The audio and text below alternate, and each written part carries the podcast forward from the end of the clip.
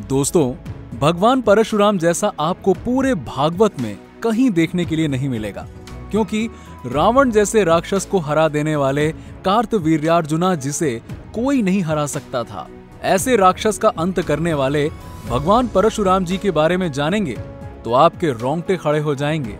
और आखिर में, क्यों परशुराम जी को ही कलकी के गुरु के तौर पर चुना गया? जब इस पृथ्वी पर से राक्षसों की संख्या कम हो गई तब उस समय में राजा लोग बढ़ गए थे, जो अपने ताकत का गलत इस्तेमाल कर प्रजा पर अत्याचार करने लगे थे।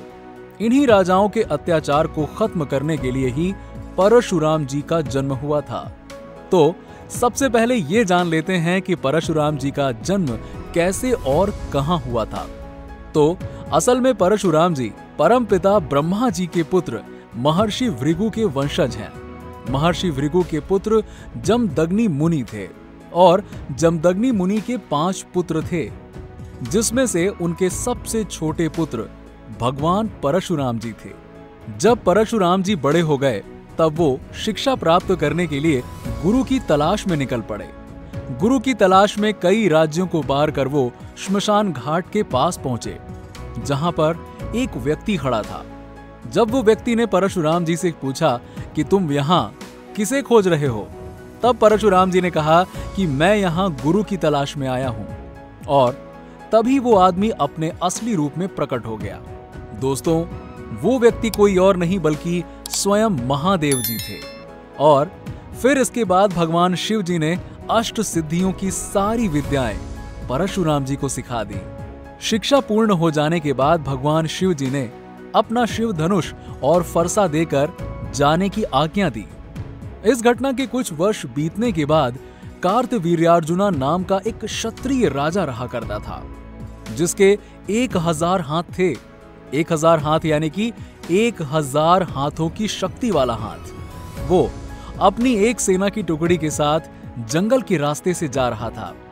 तभी वहाँ जमदग्नि मुनि के आश्रम में एक गाय देखी उसने। जिसके कान में जो भी कहे, वो वहाँ प्रकट हो जाता था। दोस्तों, ये वही कामधेनु गाय थी जो समुद्र मंथन के समय निकली थी। तो अब इस गाय को राजा कार्तवीर्यार्जुना अपने राज्य में ले जाने के लिए मुनि से पूछने लगे। तब जमदग्नि मुनि ने कहा कि, गाय मुझे उपहार में मिली है, जिसे मैं तुम्हें नहीं दे सकता।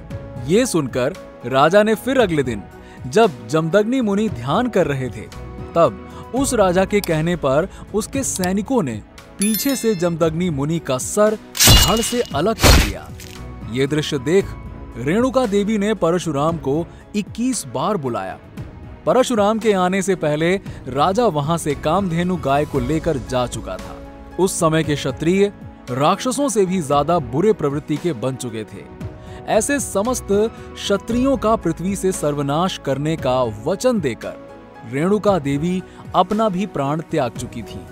अब परशुराम जी का क्रोध सातवें आसमान पर था। फिर इसके बाद जो हुआ, ये जानकर आपके रोंगटे खड़े हो जाएँगे, क्योंकि परशुराम जी अकेले ही कार्तवीर्यार्जुना के राज्य में जाकर हज़ारों की तादाद में सैनिकों को मौत के घाट उतार दिया।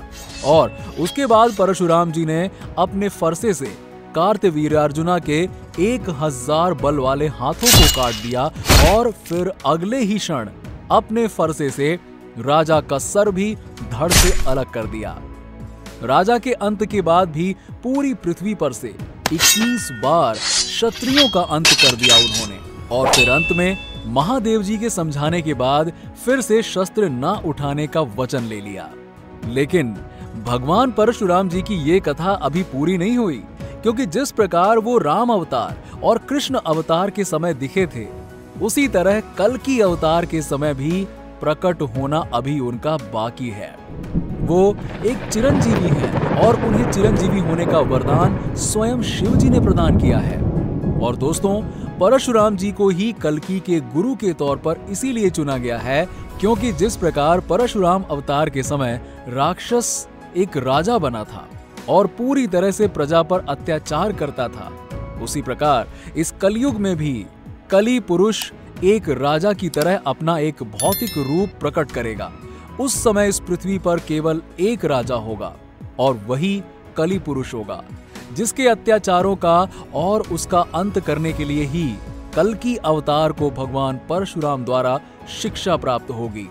और फिर भगवान कलकी के हाथों कली पुरुष का अंत होगा और इस युद्ध में भी कई हज़ारों लोग मारे जाएँगे, जिसके बाद पूरी दुनिया पर रामराज का परचम फिर से लहराएगा।